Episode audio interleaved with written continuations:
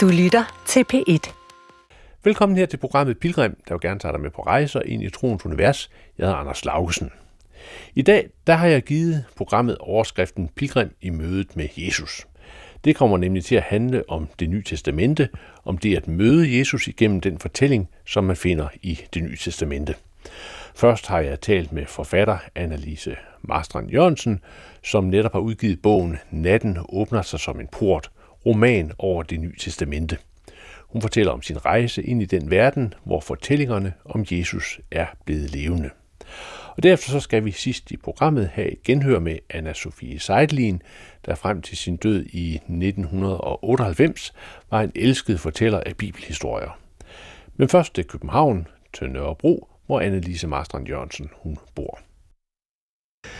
Annelise Marstrand Jørgensen, vi sidder herinde i din dejlige bolig, og jeg har noget så usædvanligt, jeg har faktisk aldrig prøvet før. En kat lige foran mig, der elsker skæg. Så, ja. så hvis det retter lidt undervejs, så er det altså på grund af det.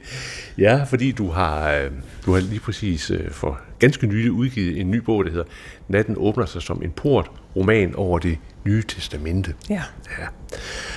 Og du er kendt som, som, som en forfatter, der øh, godt kan lide at skrive ind i historiske kontekster. Ja. Men øh, en ting er jo sådan at, at skrive om store historiske personligheder, ikke?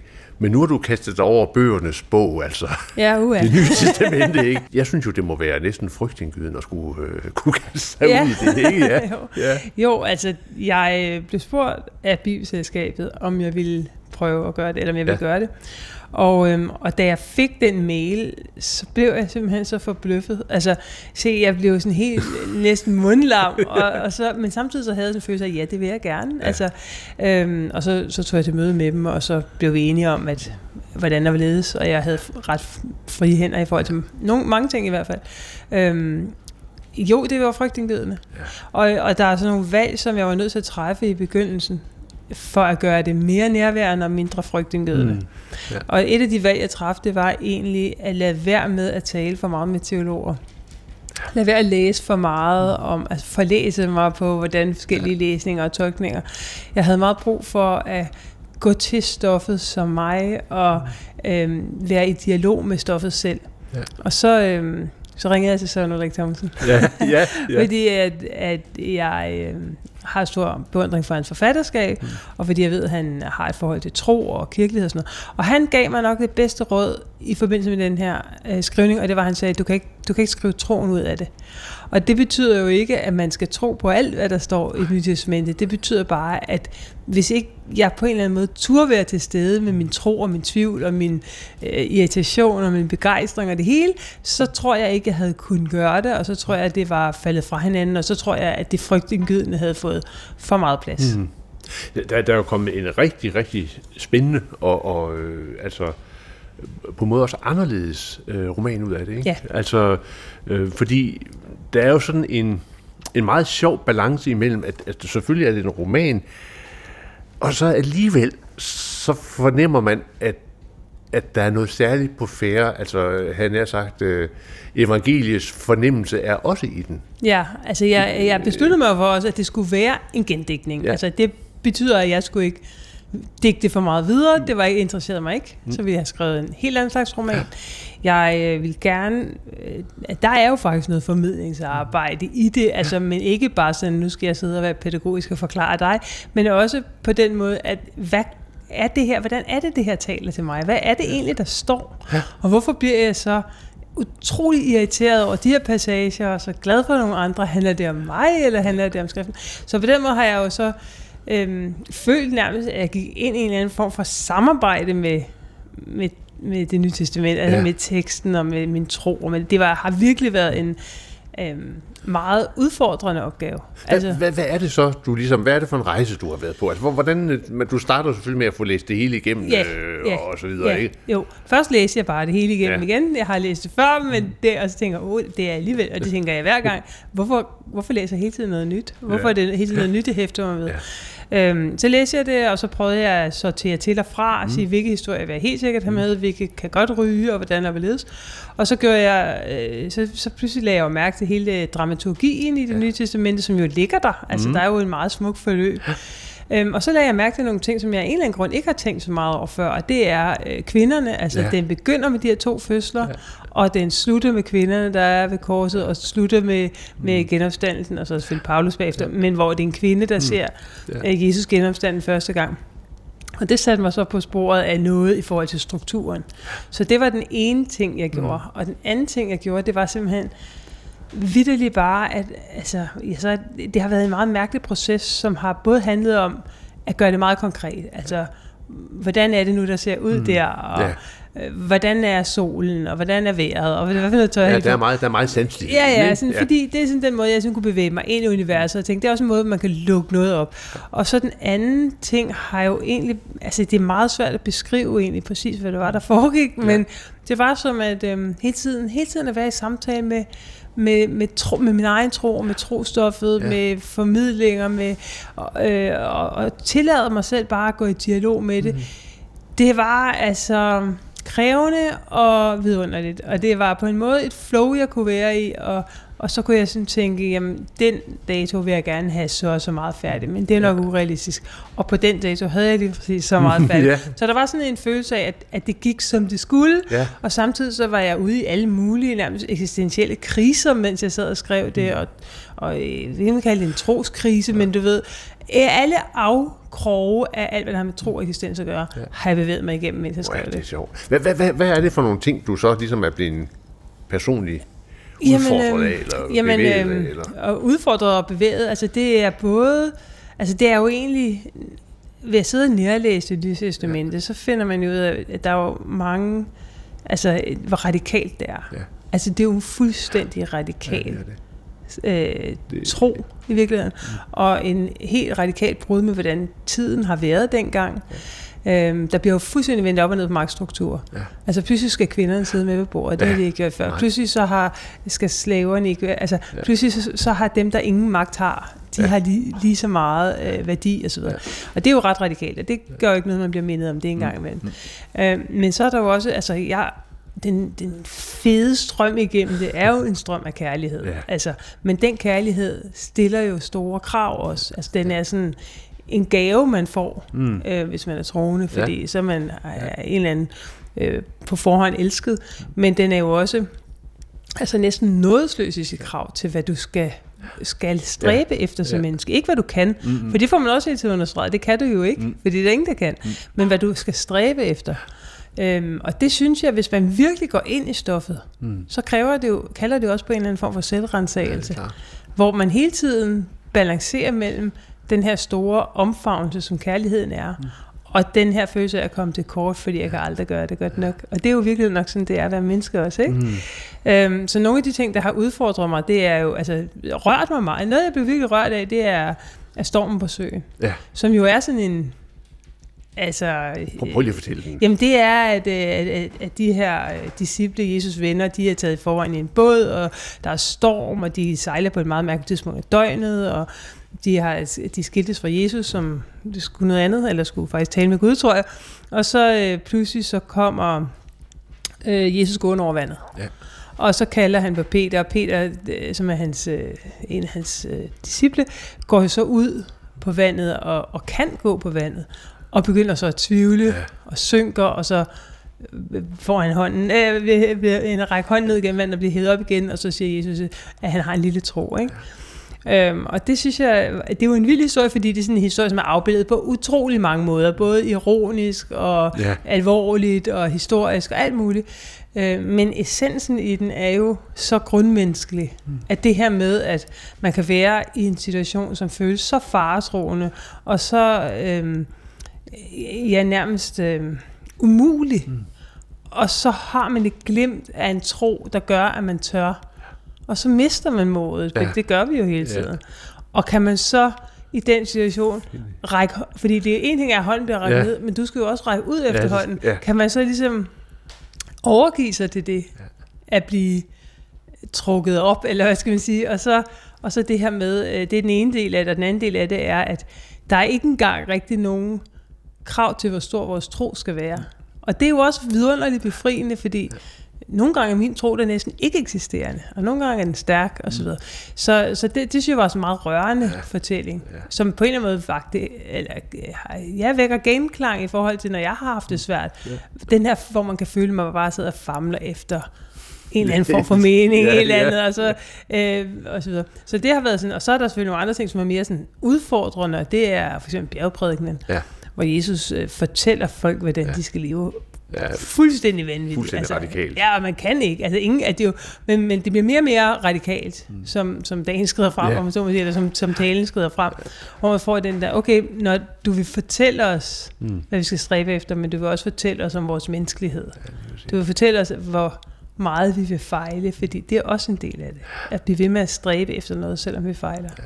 Det, er jo, det er jo vildt. Ja, det er vildt. Jeg synes også, i bjergprædiken, noget, der har slået mig altid, det er, hvordan han påpeger, at det, der foregår inde i os, er lige så virkelig som det, der foregår Præcis, udenfor. Ja. Og hvis man tænker over det, ja. Ikke? Jo. så er man... så er man, øh, ja. så er man udfordret, ikke? Jo, så er man udfordret, ja, og det er jo det, altså, hvor, hvor, hvor udfordret kan man være, og hvordan kan ens egen personlighed spille sammen med det? Mm. Altså, det er jo ikke meningen, vi skal... Det kan man jo også meget tydeligt læse ud af siden. Det er jo ikke meningen, at man skal synke ned i en anden form for fortvivlelse over sin egen fejlbarlighed eller elendighed. Tværtimod, der er jo også kærlighed til livet, og kærlighed til mennesker, fællesskaberne, altså ja. en, en sådan påpegning af, hvad det væsentlige er, at det væsentlige er at lade os sidde ned og spise et måltid sammen. Mm. Men, men i midten af det her, i centrum af det, der befinder Jesus sig. Ja. ja. Øhm, og ham kan man jo se på mange måder. Ja. Hvordan har du mødt Jesus? I Jamen, øh, og... jeg har i min læsning... Øh, Jamen, han er også en meget speciel øh, person at skrive frem, ja. fordi han på den ene side, for at det overhovedet giver mening, altså både det nye testamente, men også øh, fortælling, så skal han være et menneske, ja. altså på godt og ondt. Mm. Øh, mest på godt dog. og samtidig så skal man også have en stærk følelse af, at han er jo ikke kun et menneske. Mm. Øhm, så det er jo meget specielt at skrive frem. Jamen, øhm, jeg, sy- altså, jeg, jeg opfatter jo Jesus som, som sådan en form, altså som revolutionær. Mm. Altså, han kommer ja. jo med et budskab, som, og han er altså, han er ikke modtagelig for kritik. Nej, altså, på den måde, han, han, altså, det, det er Ej, sådan det, her, det, det skal være. Ja. Så på den måde er han jo en besværlig karakter. Altså, jeg, jeg holder jo meget af Jesus, men jeg synes jo også, han er Altså, hold da op ja. nogle gange, ikke? Jo. Så, ja. altså, det kan man slappe nu lidt af, altså. ja, ja. Ja. Men, men, men så er der også det der med, altså det der mere, han er, han er menneske, ikke? Ja. Men det der mere, ja. han har med sig. Ja. Hvad, hvad tænker du om det? Jamen, altså nu i forhold til at skrive af ham frem, tænkte mm. jeg i hvert fald, at der var grænser for, hvor langt jeg kunne gå ind i hovedet på ham. Ja. Altså, hvor tæt kan man komme på det? Ja. Hvordan har, men jeg tænkte over det, hvordan, har, hvordan ser det ud ind i det hoved? Ja. Altså, hvor, hvor stor en sikkerhed har du? Fordi samtidig så er, altså, det er jo meget kompliceret, men altså, ved han for eksempel, går han til sin død med ro? Det gør han ja. jo ikke nødvendigvis. Nej, nej. Så det er jo menneskeligheden, der slår igennem. Og det er jo virkeligheden der, hvor man altså, måske føler sig mest omfavnet. Mm. Det er jo, når, når hans fortvivlelse er stor, eller han græder over noget, eller han bliver vred over et eller andet. Ikke? Fordi ja. der er sådan noget meget sådan menneskeligt ja. Genkendeligt. Men, men, men, men selve den måde, han så rækker ud til ja. mennesker og til disciplene på, det er jo så det er så næsten, altså det er jo overmenneskeligt. Altså, ja, der, der, er jo så, der er så en anden dimension, der, der, ja. der bliver altså Guds nærvær. Ja, ja jo. Øhm, jeg tænker, når, når man sådan skal beskrive det, og beskrive det der Guds nærvær, så, så kan det vel ikke lade sig gøre, uden at der også er øh, en eller anden form for personlig øh, erfaring eller Nej. tanke om, omkring, hvad det, hvad, hvad det egentlig vil sige, det der Det er rigtigt. Og jeg tænkte øh, og tænker over i det hele taget det her med, at at det her med at skrive det med troen, jo handler om at have en tros erfaring. Mm. Og jeg tror, at det vil være en historie, det er jo en det er jo en god historie, det er jo en klassisk historie, det er jo historie, som har kastet mange andre historier sig mm. i kunsten og kulturen, og ja. været retningsgivende for mange ting, så, så alene det er jo interessant. Mm. Men at skrive sig ind på det, uden en erfaring af tro, ja. det er virkelig svært ved at forestille mig, hvordan mm. skulle kunne lykkes. Ja. Og en erfaring af tro, det betyder jo, det er jo, det er jo sådan en ting, som er så... Nogle gange, når man taler med mennesker, som ikke tror, eller som ikke har nogen troserfaring, så er det i virkeligheden det, der er kløften, altså i forståelseskløften. Ja, ja. Og det er noget, der er meget øh, svært at, øh, at begribe, både på den ene og den anden side af Mm. kløften. Hvad vil det sige at have en erfaring af tro? Hvilket sprog har vi for det?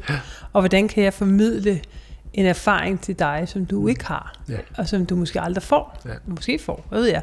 Men det, sådan er det jo med mange hmm. øh, erfaringer, ja. kropslige erfaringer, Ja, psykologiske Ja. erfaringer. Ja. Øhm, men, men, øhm, men, men troserfaringen er specielt også fordi, for mig i hvert fald, så er den sådan uden for sproget på en eller anden måde. Ja. Der er jo en samtale, altså hvis man har en tro, og man har en samtale med, sin, med det, man tror på, med sin Gud, eller Jesus, eller hvem det nu er, man tror på, så er der jo en eller anden form for samtale, men det er jo ikke en samtale, som du og jeg fører lige nu. Nej. Det er jo en mærkelig øh, væren med noget, som er større end næsten intuitiv laden sig bevæge, og så ligger der en stor øh, grad i troserfaringen af hengivenhed, altså hengivelse. Ja. Jeg hengiver mig til noget i tro og håb om, men det betyder også, at jeg kommer, altså jeg skal både være mig, men jeg skal også komme væk fra mig. Mm. Og det synes jeg egentlig er den vildeste erfaring at have.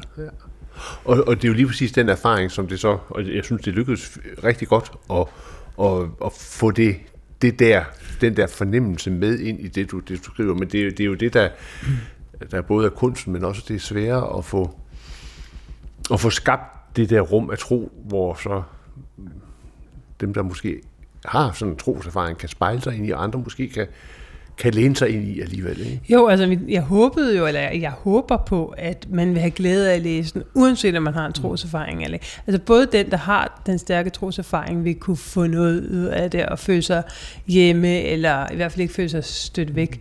Men også den, som ingen troserfaring har, måske alligevel, så vil kunne få noget ud af fortællingerne, eller få en lille fli af, hvordan, mm. hvordan det så er at leve i et univers af tro.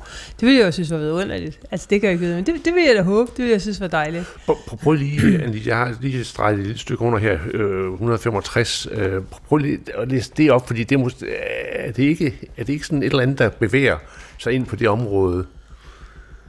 Jo, øh, det er, og det er et, tidspunkt, hvor de sidder og, og taler sammen. Øhm, og Jesus lader dem snakke igen uden at blande sig. Maria Magdalene mærker hans ord i sit hjerte. Et øjeblik var det, som om hun selv var den hjemvendte, der blev trukket ind i sin fars favn. Der er andre, der bevæger som hun.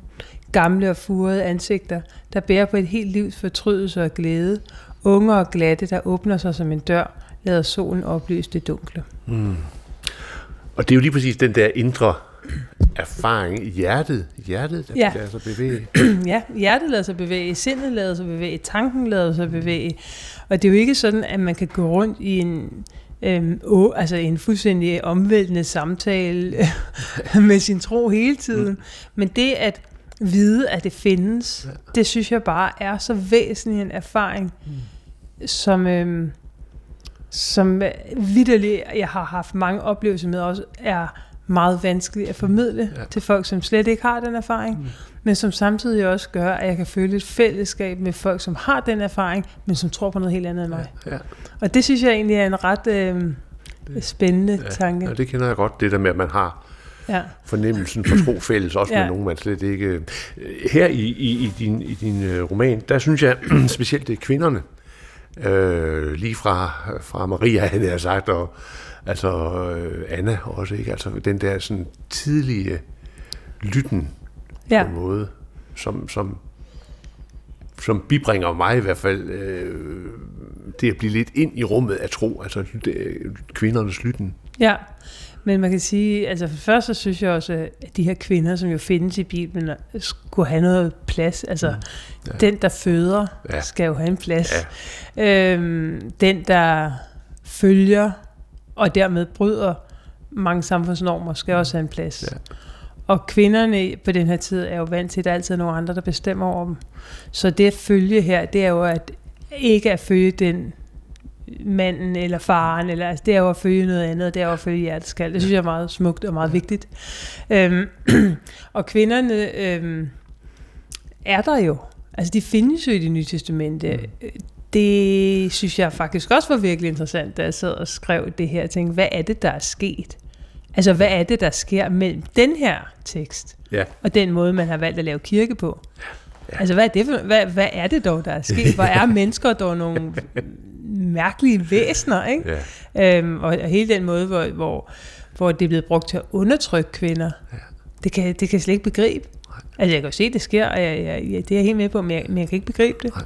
Jeg kan ikke forstå, hvordan man kan For, hvordan er retfærdiggøre rejsen i grunden fra, fra Jesus, der Ja. ja. til synligheden omgikkes kvinder på den lige måde? Ja, ja, ja.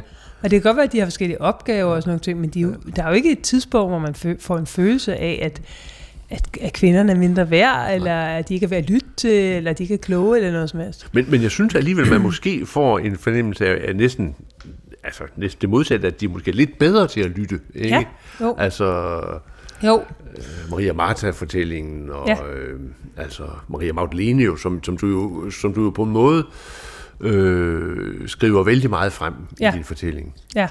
Ja, de er bedre til at lytte. De, øh, man kan sige, mange af dem har jo også, også kulturelt set en rolle i den her tid, hvor de... Øh, hvad skal man sige, de laver maden, de mm. øh, yder omsorgen, de tager sig af de der ting, de hjemlige ting og sådan noget. Øhm, og, og det øjeblik, de bliver inviteret til bord, de har måske lettere ved at, at lægge alt det, der handler om verden fra sig, Ja. og så være til stede i Ja. den sammenhæng. Ja. Så øh, ja, og, og, og hvor, hvor vild en lytten skal det ikke være, hvis du får at vide, at nu skal du føde et barn, selvom du aldrig har været sammen med din mand. Altså ja. som Maria i begyndelsen, at det er jo, det er jo en vanvittig fortælling. Altså, Ja, den er jo ja, helt ja. utrolig i ordets egentlige forstand. Øhm, og hvad, hvad er det at blive gravid og det at få et barn? Uanset, altså selv når det ikke er med guddommelig indblanding, der er jo et eller andet, det er jo det øjeblik, man opdager, at der er noget, man må sætte sig selv til side for. Ja. Altså der, det er jo der, man bliver altså invaderet eller indtaget af et liv. Ja. Øh, så det er jo også igen, at nu vi taler om erfaringer, det er jo også en ret radikal erfaring at have. Øhm, og den modtagelighed, der ligger i det, det er jo måske i virkeligheden den modtagelighed, som kvinderne har mm. i det nye Ja, testamente. og har hele vejen op. Ja. Fordi de, det er så, så er det jo Maria, Jesu mor i begyndelsen, men så er det Præcis. jo de andre Ja. hele vejen op, der på en måde øh, ja, bliver, jeg ved ikke, om man kan blive, de bliver, bliver, bliver svanger med Jesu ord, eller altså, Ja, de bliver ja. hvert fald påvirket af det på en det eller anden de måde. i hvert fald, jo. Jo, og så er det også dem, der er der som, som den, der yder omsorg til sidst i Ja. hans liv. Ikke? Ja. Denne her øh, fantastiske fortælling, som, som jo udgør Nye Testamente, det er jo, øh, altså, på tiden, hvor du skrev om Hildegard, der var det fortællingen, ikke? Der Jo. var det den helt store fortælling, og det er den jo sådan set været øh, i, i mange århundreder, men i dag må vi jo konstatere, at det er en fortælling blandt mange, mange Ja. fortællinger. Mm. Øhm, hvordan ser du Hvordan ser du på det? Altså, øh, er det stadigvæk rigtigt at, at sige, at her har vi altså fortællingen, eller er det en fortælling blandt mange fortællinger? Altså, jeg synes jo, det er en fortælling blandt mange fortællinger. Altså, selvfølgelig, hvis man har et forhold til øh, Bibelen, som jeg har, så er det selvfølgelig en vigtig fortælling. Mm. Altså, det er en vigtigere fortælling, og man kan sige, at der er meget, der bygger på den her fortælling. Altså meget af den måde, vi omgås hinanden på. Mange af de, det sniger sig ind i vores sprog, altså ting, som Jesus har sagt, som folk måske ikke aner. Øh, det er jo, mange er jo, har jo en kulturkristendom i vores øh, land, men mange er jo også meget, meget langt fra mm. at have en tro. Ja. Altså, på den måde. Så, så jeg synes, det er en fortælling, som er vigtig, men selvfølgelig er det også en fortælling blandt mange fortællinger, mm. fordi verden er jo også blevet større. Altså, der kommer jo, vi har jo heldigvis kontakt med, med dele af verden, vi ikke havde kontakt med før, hvor der kommer andre fortællinger til. Og jeg oplever det ikke som nogen kamp. Altså, jeg oplever ikke den der, som mange gerne vil og har ville i scenesætte religionskampen. Det synes jeg er uinteressant. Mm. Jeg tænker, at der er jo nogle gennemgående temaer i mange religioner, mm. som handler om øh, menneskets værd Ja. og menneskets værdighed og øh, hvordan vi skal øh, huske, at vi er bundet sammen. Og, Mm. og det går jo igen i mange forskellige regioner og mange forskellige måder at tro Ja. øh, og gebære sig i verden Mm. på. Men, men øh,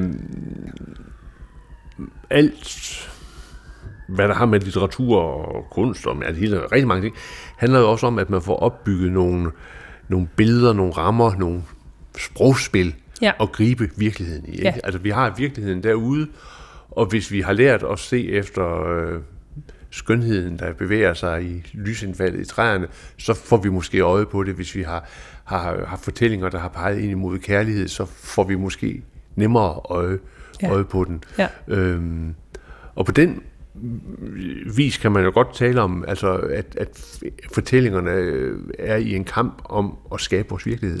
Det er rigtigt. Fortællingerne er en kamp om at skabe vores virkelighed. Øhm, og man kan sige, afhængig af hvor man befinder sig i verden, altså mm. i vores del af verden, den øh, vestlige kultur og den vestlige kunst, kan jo være svært historisk set at forstå, uden at have et eller andet begreb mm. om ja. det her. Men hvis man breder blikket ud og går længere ud, så er der jo andre fortællinger, som ja. er lige så væsentlige. Vi behøver jo ikke altid se alting fra vores mm. eget mm. lille perspektiv her. Øhm, og men, der, men det er jo en kamp mellem fortællinger, men det er jo også en kamp mellem fortællinger i fortællingen. Altså Bibelen bliver brugt til afsindig mange ting, det skal vi jo ikke glemme. Altså, det er jo mærkeligt at sidde og tænke på, at de evangeliske kristne i USA, som jo, til, som jo tit politisk ligger helt ude på højrefløjen, det er jo dem, som går ind for våben. Mm og er imod abort. Eller, altså, der, der er jo så mange mærkelige ting, og der er så mange perverterede måder, man kan bruge den kristne fortælling. Mm. Også, du kan jo stadigvæk møde kristne, som er mm, stærke modstandere af homoseksualitet. Mm. Det synes jeg er fuldstændig vanvittigt. Der er også nogle ting, som er fuldstændig uforenelige med min form for kristendom. Mm den her disrespekt over for andre mennesker, eller øhm, et, en trang til menneskeligt at hierarkisere, hvem der mm. har mere ret til hvad og sådan ja. Men så inden for fortællingen er der jo også mm. altid en kamp og om, om fortolkning og mm. om øh, bogstavelighed og ja. hvor meget man kan læse ud af kontekst mm. osv. Så, så der er jo mange fortællinger, der kæmper med hinanden. Men, men betyder det så, Lisa, at du har skrevet, du har taget noget ud af fortællingen? Ja. Altså, når der er fortælling, ja, du, det... Jeg har taget noget ud af fortællingen, ja. som jeg ikke synes øh, har nogen gang på jorden egentlig. Og det ja. betyder ikke, at jeg ikke synes, det skal stå i Bibelen, eller at man bare kan betragte det nye testament som et tag selv Det synes jeg ikke, man kan. Mm. Og jeg, jeg håber, at jeg har... Øhm, hvad, hvad er det, sat, du har taget ud? Jamen, jeg har nogle gange siger Jesus jo nogle ting, som jeg... Som, som er talt ud i, ja, nu kan jeg ikke ja, lige komme på det bestemt, som er talt ind i en samtid, øh, ligesom Paulus jo i høj grad ja. gør. Mm. Ja, altså, det handler ikke om at sidde og sige, at jeg vil kun have det rare med, fordi jeg synes også, der er ting med mm. i min øh, gendækning, som ja. ikke er særlig rare mm. at høre. Men, jeg, men din væsentligste opgave har været at prøve at sætte stikket i til essensen. Hvad er essensen af det her? Hvad er mm. retningen i det her? Hvad er det, hvad er det for nogle universer, det åbner? Hvad, er, mm. det, hvad er det, der bliver foredraget af os? Hvad er det, der bliver givet til os? Mm. Og det håber jeg, at have med. Mm. Øhm, og så, så er der jo selvfølgelig også, det er jo skrevet i en anden tid, mm. så der er nogle, nogle, nogle ting, som ikke giver så meget mening mm. i den ja. verden, vi lever i nu, hvis man tager det for bogstaveligt. Noget, noget jeg synes er rigtig sjovt i din gendækning, det er, at du jo, øh, du jo gør dialogerne, øh, øh lignelserne dialogiske. Ja. Det, det synes jeg virkelig er sjovt. Ja. Altså... Øh, men det var sjovt for mig at gøre, fordi ja. jeg tænker, når man læser, læser så er det jo de her små, lidt, nogle gange mærkelige, og nogle gange meget indlysende fortællinger ja. øh, som jo har en pointe mm. med at formidle en tro. Men så tænker jeg, hvordan har det egentlig været? Altså, har det været sådan, at Jesus stiller sig op en gang og siger sin lignelse, ja. og så går han videre, og så hører man aldrig om det mere? Mm. Jeg forestiller mig, at det er, nogle, altså, det er jo nogle fortællinger, som, som er blevet holdt ved lige ja, og udviklet, ja. og, og, og, og når man nu, hvis, hvis jeg nu sad, hvis nu lige så mm. kom Jesus mm. til bordet, og så sad vi her, og så, så ville man da også stille spørgsmål, ja. og ja. Turde lade sig provokere, mm. eller blive sådan lidt tænkte, nej, det forstår jeg godt, og nej, det forstår jeg overhovedet ikke. Og, sådan. og så synes jeg egentlig, det var meget sjovt at lade, at lade det aspekt af det komme frem, og lade, lade hans venner og disciple mm. sådan, stille ja. spørgsmålstegn, eller tænke deres, mm. eller hvad det nu er. Jeg synes også, at det, der er godt rykke sådan lidt ved ens øh, måde at forstå øh, forholdet til lignelser på. Altså, jeg kunne da, bor du tæt på i, en kirke her, kunne godt forestille sig en dialogisk øh, ja. samtale om en, om, om, om en lignelse, i stedet for, at det ligesom var... Men det er også det, men altså, i virkeligheden er det også, måske også den form for tro, jeg godt kan lide. Ja. Altså, at man, at man har mod til mm. at blive rummet, når man går i dialog, og når ja. man er kritisk, og når man ikke forstår det, ja. og når man synes, det kan simpelthen ikke, mm. det kan ikke være rigtigt, at du siger det, mm. fordi det vil betyde det, hov, og hvad så? Ja, altså, at, at, at det ikke kun er noget, en, en pisk, man får svunget mm. over ja. nakken, og så skal du bare markere ret, men at det er noget, hvor der faktisk er plads til, mm at vi også kan spørge. Og der ikke er en facitliste Der er ikke en facitliste, eller det, der er måske ja. en eller anden form for, at der er noget, der er forkert. Mm. Det giver sig selv. Der er ja. alt, mm. Det er jo ikke sådan, at alt er, er, er ligegyldigt.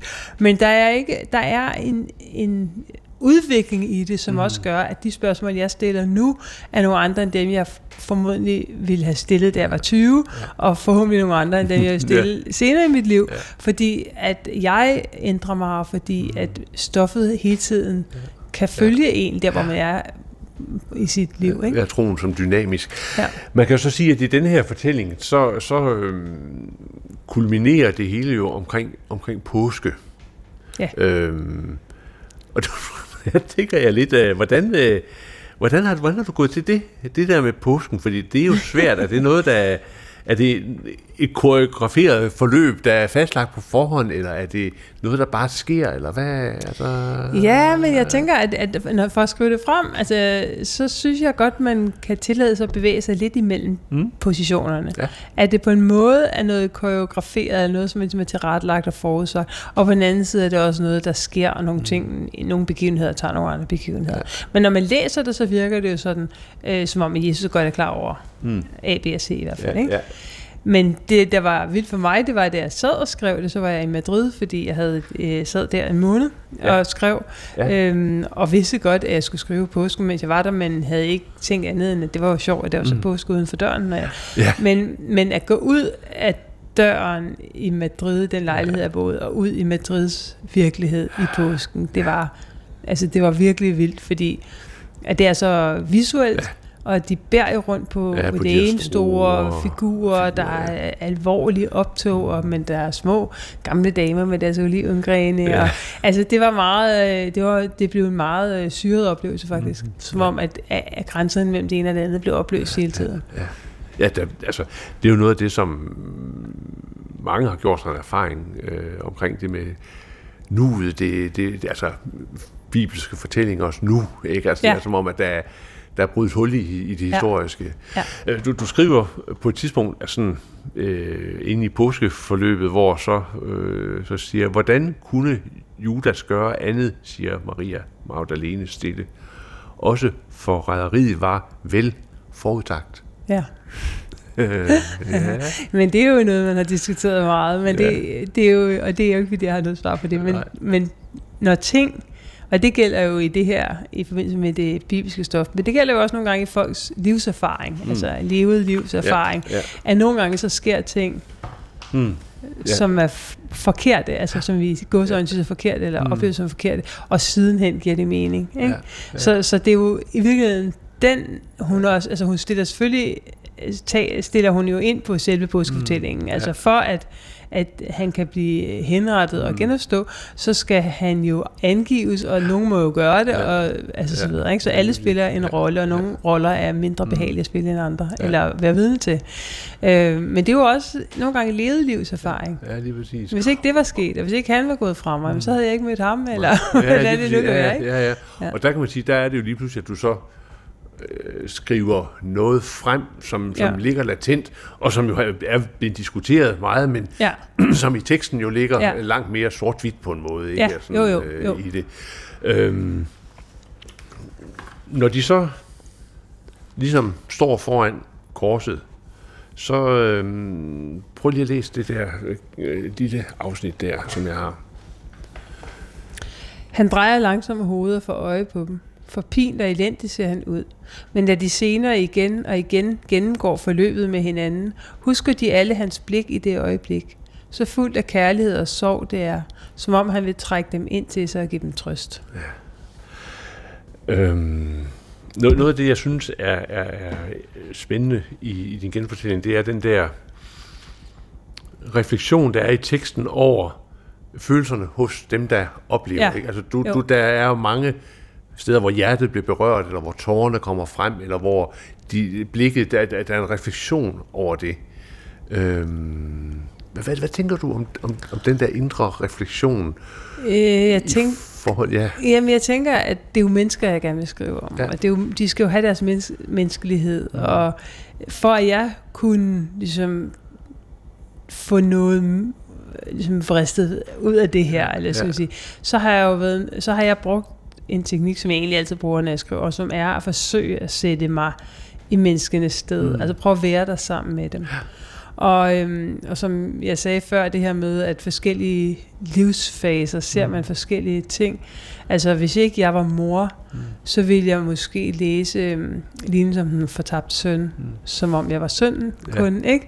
Altså, øhm, hvis ikke jeg havde en meget stærk øh, morerfaring af at bekymre mig for mine børn, altså så vil jeg måske blive mindre berørt af der, hvor, hvor, de, hvor Maria for eksempel ser sin søn. Mm. Because. Det ved jeg ikke, men det forestiller mig. Ja. Så jeg har egentlig forsøgt virkelig at leve mig ind i de forskellige positioner. Mm. Alt det her, de har de har valgt at følge, altså hans disciple har valgt at følge en, som siger noget, som er fuldstændig radikalt anderledes, og som mm. jo egentlig også har været farligt at sige. Altså, du ja. kan jo blive henrettet for mm. det, det ja. også. Men du, det, er jo, det er jo ikke du går ikke ind i en eller anden mainstream kristendom og går ind i Peterskirken og sætter dig ned på en bænk mm. på det her tidspunkt. Du, du sidder jo øh, udenfor og hører noget, som, som, som omstyrter hele verden og følger med og tror på det og hengiver dig til det. Og så pludselig så bliver det øhm, så bliver det, det menneske, du følger, mm. øh, ydmyget altså, og ødelagt. Og så skal du bevare din tro alligevel. Mm.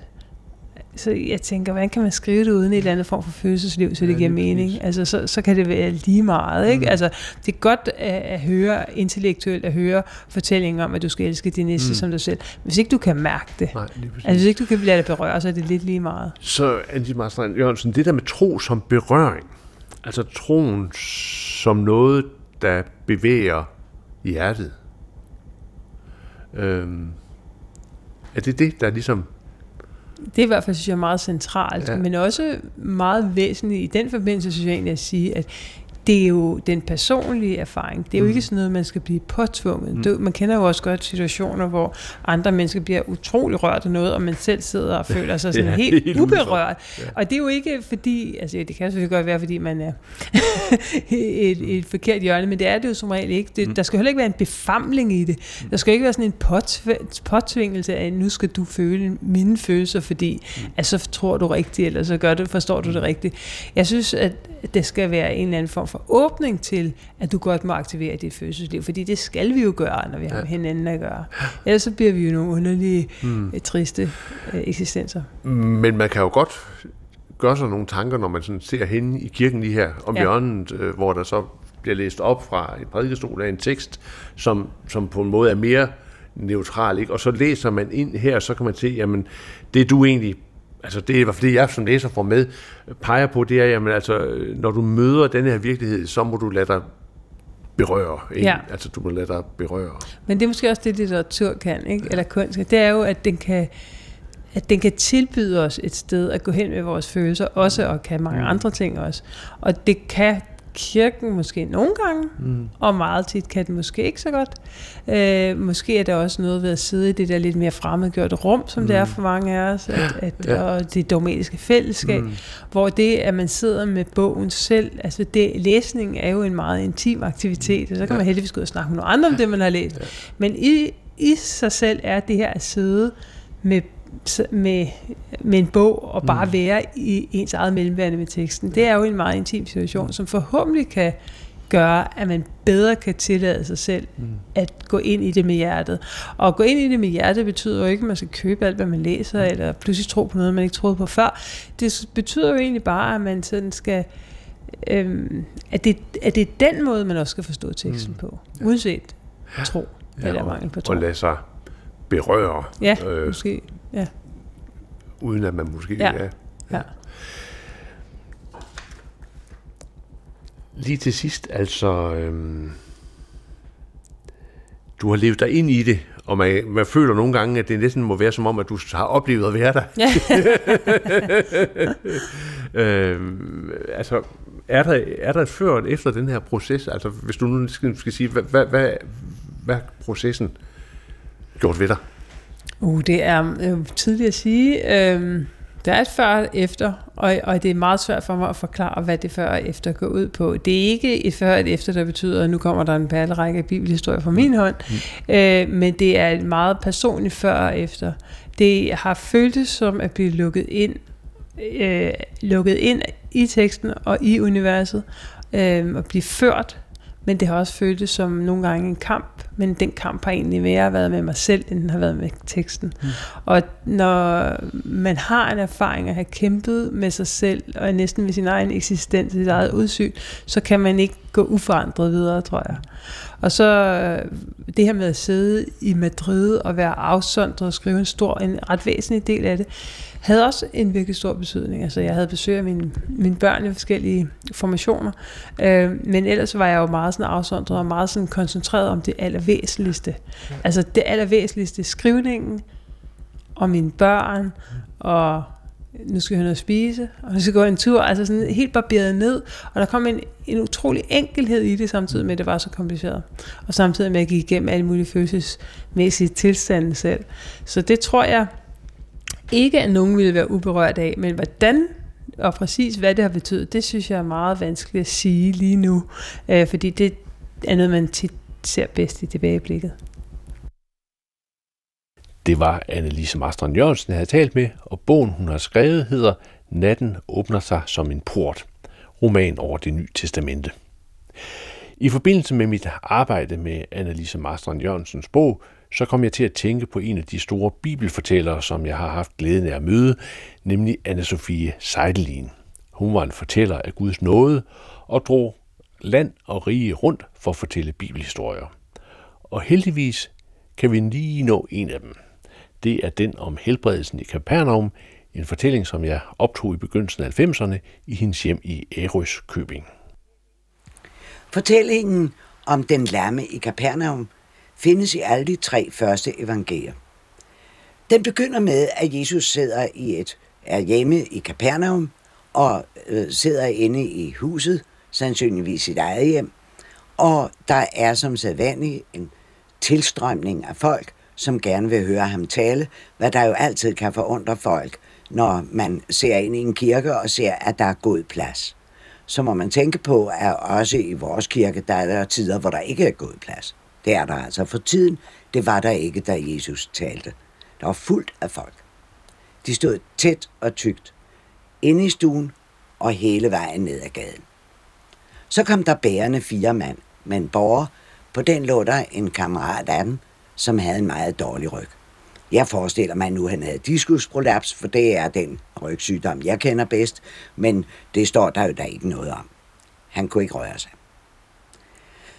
Og de ville have ham ind til Jesus i håb om, at Jesus kunne gøre ham rask. Og så sker nu det allerførste, som er interessant i historien. Det er menighedens reaktion. For den er nemlig ikke, lad os endelig gøre plads og lade manden komme frem, men menighedens reaktion, det er, der må ikke være spektakel. Vi lytter. Så indså de, at de kunne ikke komme frem til Jesus på grund af menigheden. Og så gik de op på husets flade tag. Der har ikke været behagelig varme på borgen. Og der gav det sig til at rydde væk. Og man må sige, at de har været meget optaget af, hvad der skete, hvad Jesus sagde nedenunder. For de mærkede ikke rigtig noget, før der var kommet hul på loftet, hvad der ikke var særlig vanskeligt på den slags tag, de havde i Jødeland, der står hos Markus, at de gravede et hul i taget. Og det er bogstaveligt talt rigtigt, for taget var lærklinet ovenover nogle vidjer. Men de havde fået et stort hul, og så firede de manden ned, og dermed skete det første mirakel i historien, der blev pludselig plads. Han øh, kom havnede nede for fødderne af Jesus, og Jesus så stakkelen, der jo må have haft det yderligt dårligt på det tidspunkt. Og så øh, sagde Jesus til ham, øh, søn, tab ikke modet. Dine sønner er forladt. Tilgivet. Nu ved jeg ikke, hvad vores reaktion ville blive, hvis vi kom for at få ordnet vores ryg, og vi så fik øh, et tilbud om søndernes forladelse. Det er jo ikke lige det, man er kommet for. Men mærkeligt nok, så var det det, der gav genlyd i forsamlingen. De ville have taget en helbredelse temmelig roligt. Men da Jesus sagde, at dine sønner er der tilgivet, så blev der uro. Især iblandt de tilstedeværende fejsager og skriftlærte, fordi der er ingen, der kan tilgive synd, undtagen Gud. Synd, det er et brud, en ødelæggelse af verdensorden hvad man meget godt ved, hvis man har, yes, hvis man har, er sig bevidst, at man har syndet. For synd er en art herværk.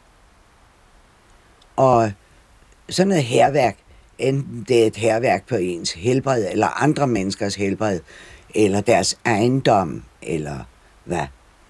Det er selvfølgelig ødelæggelse af det, der er mening i, som der er orden på. Altså det rigtige liv. Og derfor er det i første række en forbrydelse over for alle mennesker og over for Gud.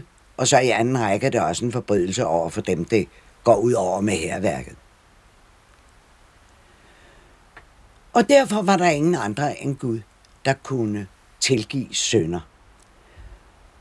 Han er nemlig den eneste, der kunne gøre orden efter folk. Han var den eneste, der kunne hele brudet.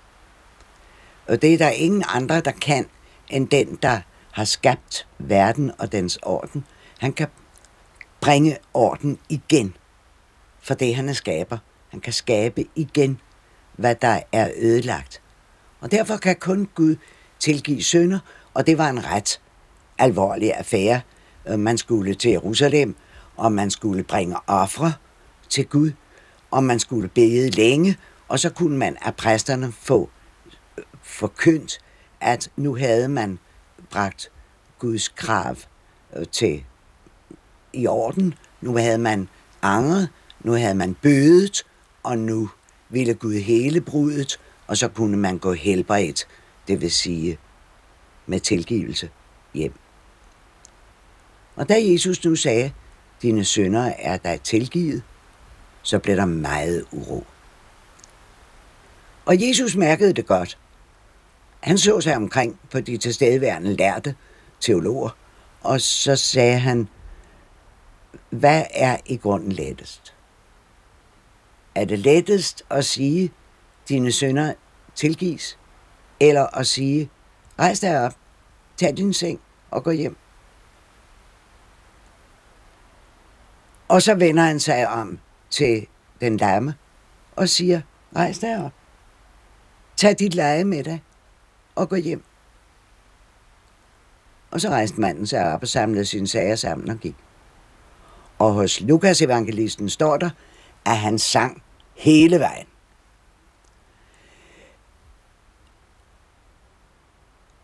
Men hvordan nu med, hvad er lettest? For os er det jo ingen verdens ting at sige, ja, i kirken, øh, der havde man engang noget, der hed skriftemål. Og skriftemålet, det blev afsluttet med, at præsten lagde hånden på den skriftenes hoved og sagde, på Guds og mit embedes vegne, tilsiger jeg dig alle dine synders nådige forladelse i faderens og søndens og helligåndens navn. Det kan præsten jo godt sige.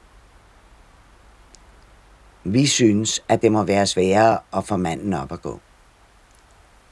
Og hvad for en sammenhæng er der i det hele taget? Hvorfor forekom det ene må være sværere end det andet? Modsat af, hvad vi synes. Vi synes, miraklet det er, at manden rejste op og gik. De synes, at miraklet det var, at han fik synds forladelse. Hvordan hænger det sammen? Og der er der ikke andet at gøre end at sige, at dengang, der hængte alting sammen. Herværk over for livets orden.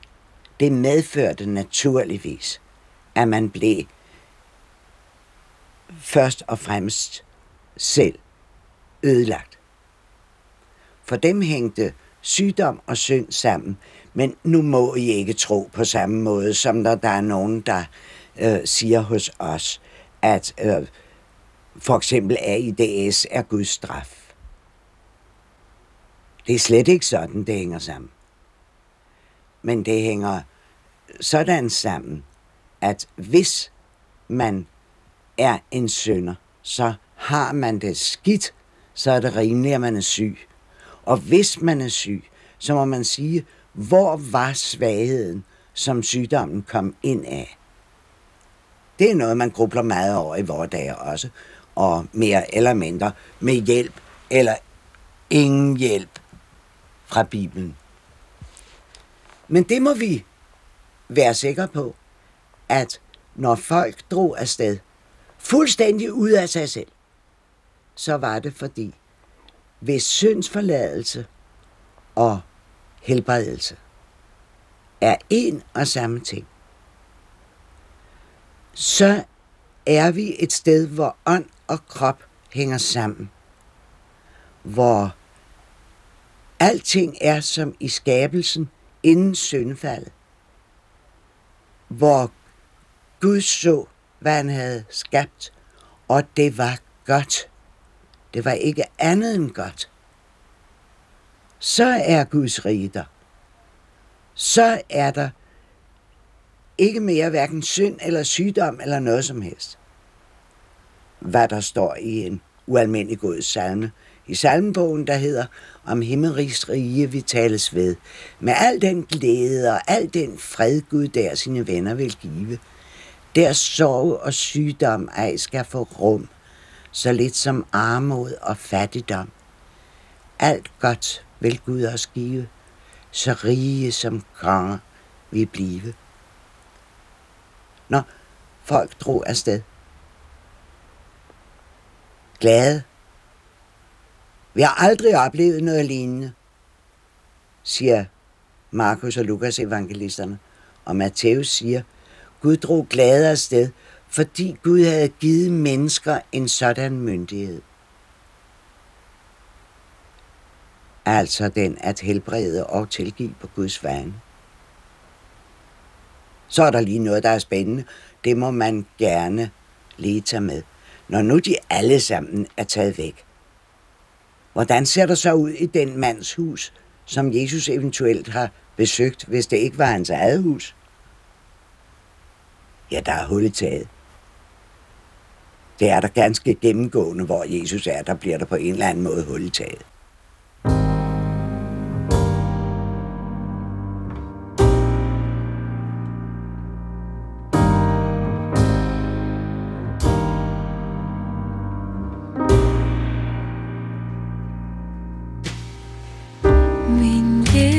slaap.